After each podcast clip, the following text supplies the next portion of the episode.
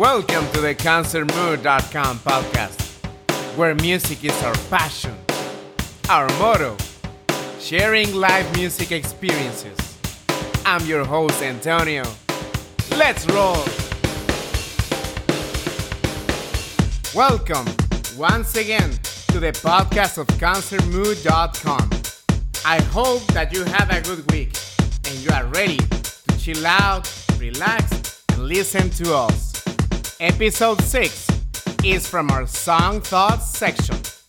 This time, we selected Taylor Swift, but from her latest album, Evermore, and the song is Champagne Problems. So cool off the Moët Chandon and get ready to get immersed into this fantastic song. Or if you prefer, get off the fridge, Le Dom Perignon. Today's shout out goes to Boston, Massachusetts, but for a person originally from New York. Hello, Desiree. Cheers. I hope you enjoyed this episode. Let's start. Taylor Swift's ninth album was released back in December 2020. Just five months later, after her surprise album Folklore. Yes, we are talking about two albums in just one year. During the lockdown, she was exploring other type of sounds, getting more towards an indie sound. Some people say and state that was too much for her to release just two albums in less than a year. But for Taylor Swift fans, that wasn't an issue, not a problem at all. Indeed, the experimentation that she was doing, incorporating the piano keys in some of her songs, was something that really blew my mind. Actually, when Folklore was released, I published an article in cancermood.com talking about in this same song thought section, but from Exile, the song that she featured with Bon Iver. Visit our website so you can take a look and read about it. Why I'm saying reading? Because at that point, we didn't have the podcast yet.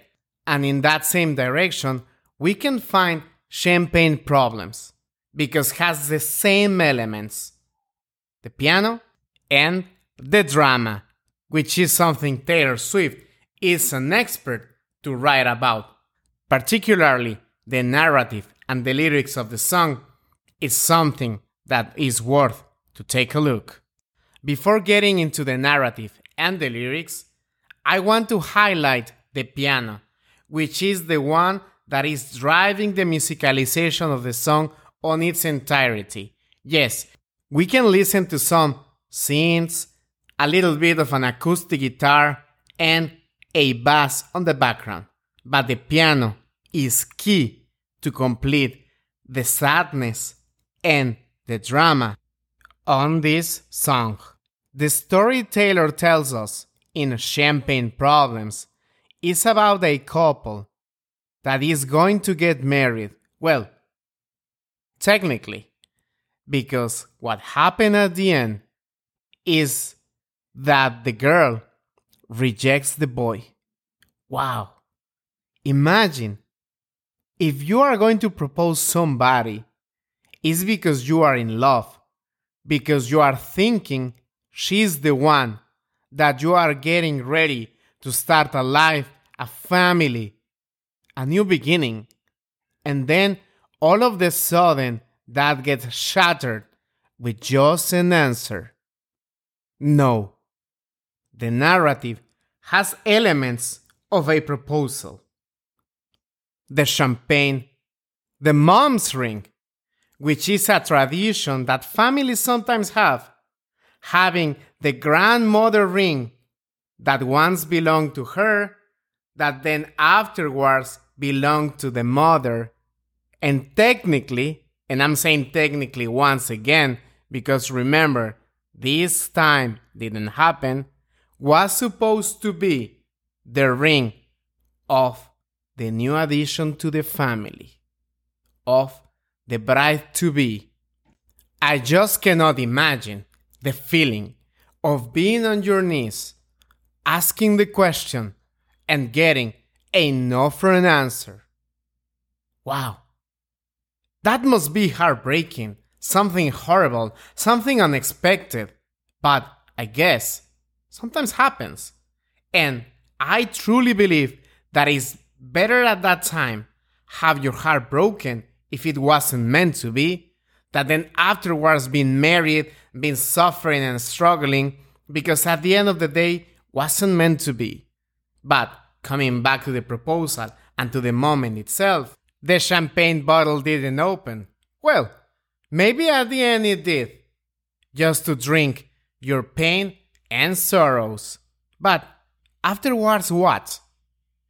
Actually, what I like from the song is that at the very beginning, it tells the story of how the proposal was turned down.